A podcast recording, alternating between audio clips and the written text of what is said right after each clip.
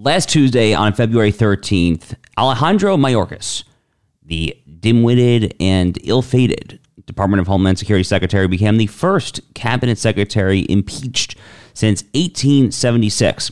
This was correcting an embarrassing failure to impeach the week prior after Speaker Mike Johnson had gathered the House Republican caucus and the numbers didn't quite work out. It was quite embarrassing, but they rectified it last Tuesday with an extraordinarily narrow 214 to 213 vote to impeach Secretary Alejandro Mayorkas. You had three Republicans, Tom McClintock of California, Mike Gallagher of Wisconsin, and Ken Buck of Colorado, the latter two of whom are retiring after this Congress is over this fall. All three of them voted with Democrats against impeachment, but they still managed to get it passed by one vote. Now, let's start with the text. There is a debate over whether this was just partisan gimmickry, whether this was just Republicans acting all partisan. This is the first cabinet secretary impeached in a very long time there. You have a lot of people very much up in arms over this impeachment of Alejandro Mayorkas, which, from my vantage point, is a long time coming. Article 2, Section 4 of the Constitution reads, quote, the president, vice president, and all civil officers of the United States shall be removed from office on impeachment for and conviction of treason, bribery, or other high crimes and misdemeanors.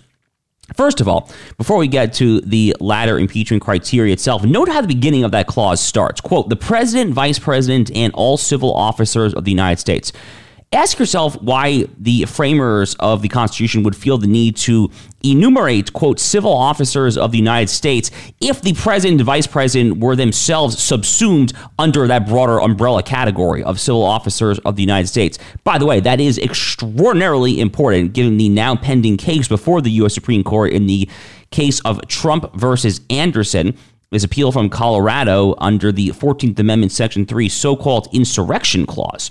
This is the argument whereby the left argues that Donald Trump is disqualified from the ballot because he engaged in insurrection, blah, blah, blah. In order to make that argument, among the other things they have to show, and they're going to lose this argument, they have to show that the president is actually a, quote, officer of the United States because president and vice president are not enumerated there in the 14th Amendment clause in question long story short, doesn't make a whole lot of sense as to why or how they could possibly argue that if here in Article 2, Section 4, which predated the 14th Amendment by a very long time, president and vice president are enumerated before this umbrella catch all term civil officers of the United States. Makes no sense whatsoever. One of the many reasons why that Trump versus Anderson case is going to fail epically for the Democrats. Returning to the case at hand here, the impeachment of Alejandro Mayorkas. The president, vice president, and all civil officers of the United States shall be removed from office on impeachment for and conviction of treason, bribery, or other high crimes and misdemeanors. Treason, bribery, or other high crimes and misdemeanors. Well, the first two categories are, are fairly unambiguous. Treason, bribery, we have lots of precedent on this, we have relevant legal statutes on it, and all the above. It is that latter catch all provision, other high crimes and misdemeanors, that gets most of the attention. And that, that is the means, those are the grounds on which most contemporary impeachments in American politics are, are instigated. Now, what is the meaning of, quote, high crimes and misdemeanors? That is the million dollar question here. Now, you have some folks who argue that, oh, you have to violate a black letter criminal statute. You hear this from some civil libertarians, from some old school liberals, from some people who basically just like defending criminals, who just like defending people who are charged with offending various things, criminal defense lawyers. Alan Dershowitz would be a great example. I know that because I have actually argued this very point with Alan Dershowitz himself.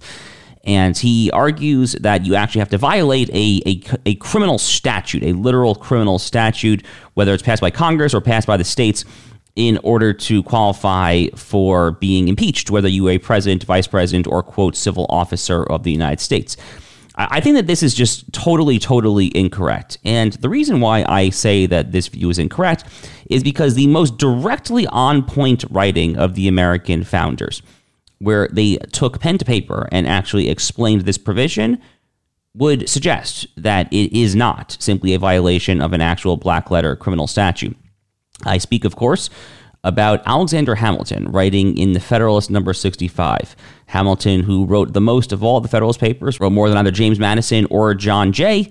He wrote Federalist number 65, where this question comes up squarely, squarely in the paper. This is paragraph two of Federalist number 65 from Alexander Hamilton. He writes, quote, a well constituted court for the trial of impeachments is an object not more to be desired than difficult to be obtained in a government wholly elective. Here's the key part quote, the subjects of its jurisdiction are those offenses which proceed from the misconduct of public men or, in other words, from the abuse or violation of some public trust. Let me read that again. This is Alexander Hamilton writing here in Federalist number 65 as to what are the grounds. What are the quote subjects of the jurisdiction of the quote well constituted court for the trial impeachment? So, what is the jurisdiction of the impeachment court? This is what he writes.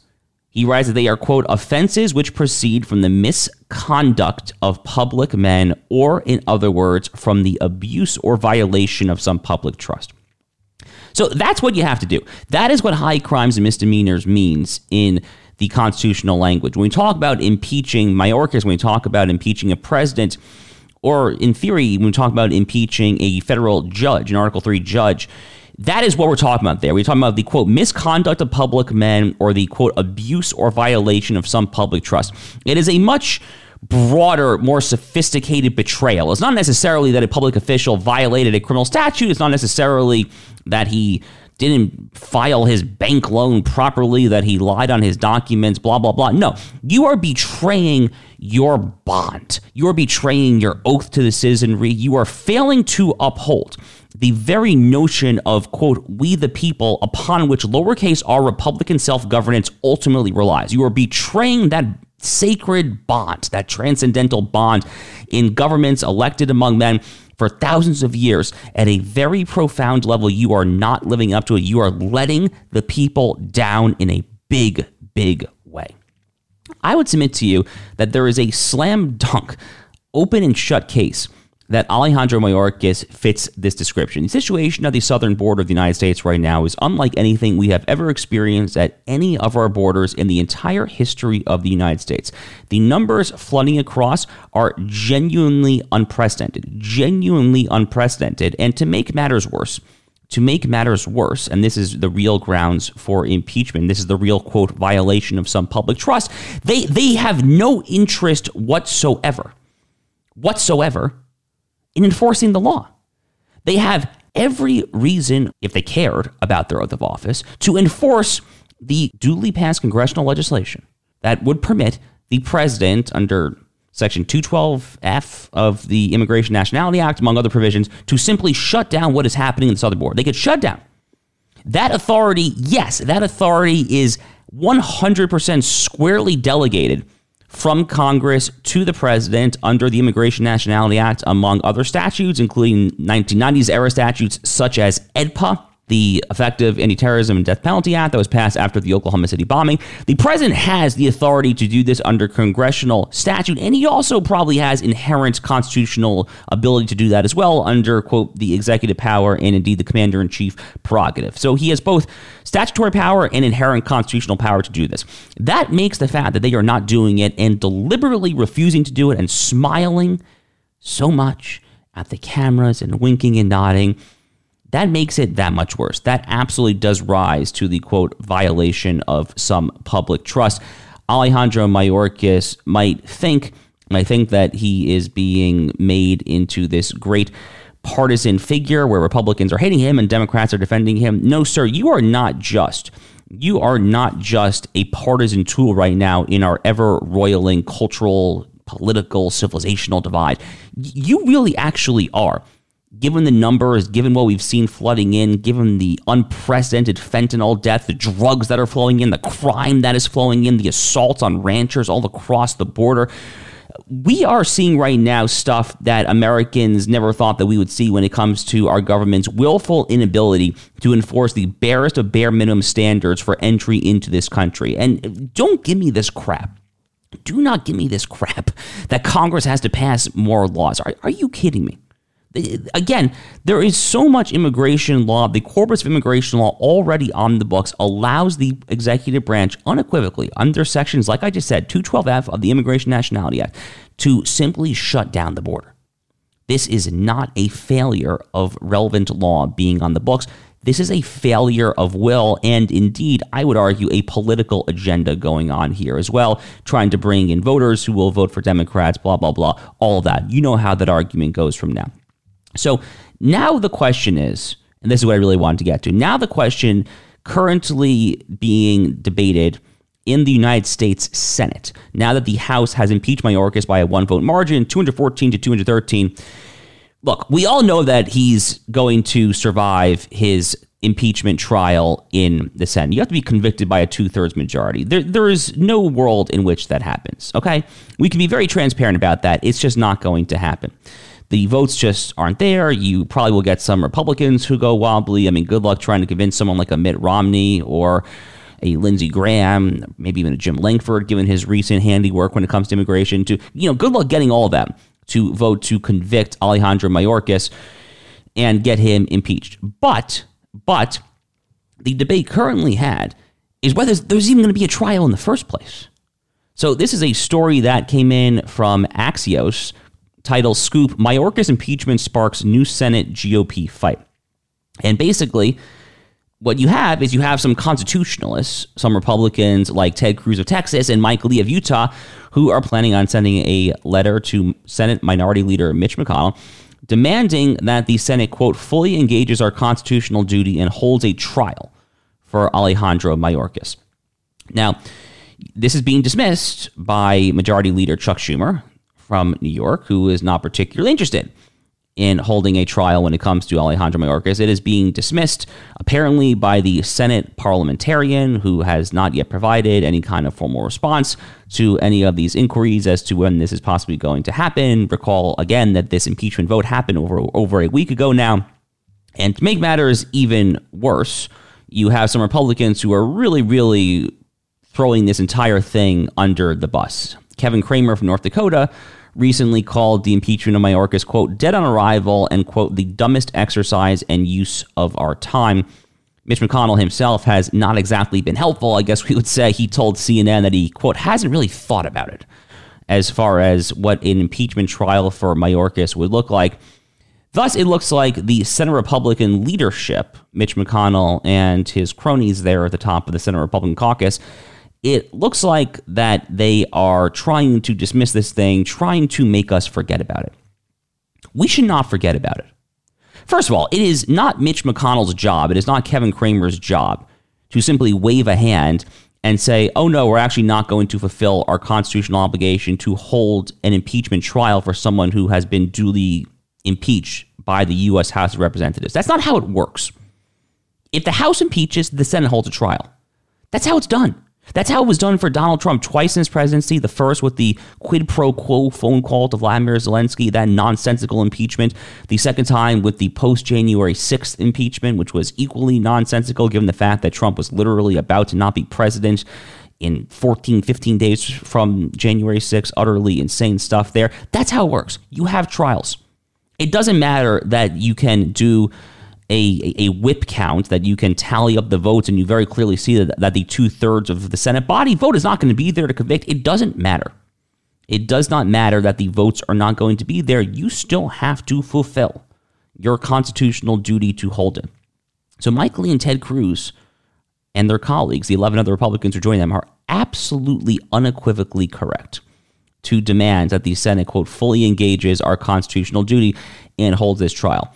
Furthermore, when you talk about the fact that we are in an election year, that we are in an election year right now, holding the Constitution and the law aside, why in the world would Republicans not want, as a matter of pure political optics, why in the world would they not want to hold this impeachment trial for Alejandro Mayorkas, the utterly disgraced Department of Homeland Security Secretary? The man has no clue what he is doing up there at best. The best you can possibly say about Mayorkas is that he's in over his head and that he's just woefully incompetent. I happen to think it's a heck of a lot more malicious and worse than that. I think that folks like Mayorkas and the rest of the Open Borders Brigade, they know exactly what kind of authority Article 2 the executive branch has when it comes to inherent constitutional and con- congressionally delegated power to shut down the border. They know all that.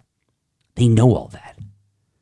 On the one hand, they don't care. On the other hand, they view it as an affirmatively good thing, as a positive good that you have this level of uncontrolled flows coming over the border.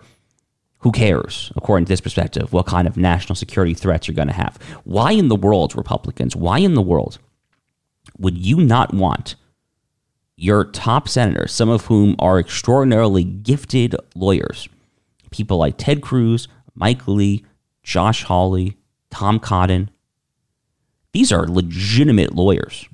I mean, of the four I just mentioned there, three of them clerked on the U.S. Supreme Court. Tom Cotton clerked on the U.S. Court of Appeals. So the Fifth Circuit, the same court that I clerked on. These are big time attorneys. Why would you not want them to be in a position at a Senate impeachment trial of Alejandro Mayorkas in an election year, a presidential election year, where you should, indeed, you must make immigration the issue? Here you have the guy, Alejandro Mayorkas, the guy who was responsible for the issue, the open border. The House has given you this on a silver platter. Mike Johnson finally got his house in order in the House. They've lined it up by a one vote majority. You got the impeachment. It's now the ball is in your court. Mitch McConnell, get your freaking act together and get this trial started. Now, Chuck Schumer is going to have to work as well. He's going to have to be willing at a certain level to play ball here. He's the majority leader. He ultimately does control the, the, the Senate floor and the calendar, the scheduling, and all of that there. But Republicans should not be throwing themselves under the bus, the Kevin Cramers, Mitch McConnell's the world. In unison, for all the reasons we just discussed, the substantive constitutional reasons and the political reasons in this presidential election year, and it's going to be a close election an election where Republicans must make immigration the issue. Guys, get this impeachment trial going for Alejandro Mayorkas and get it going sooner rather than later. Get your freaking acts together.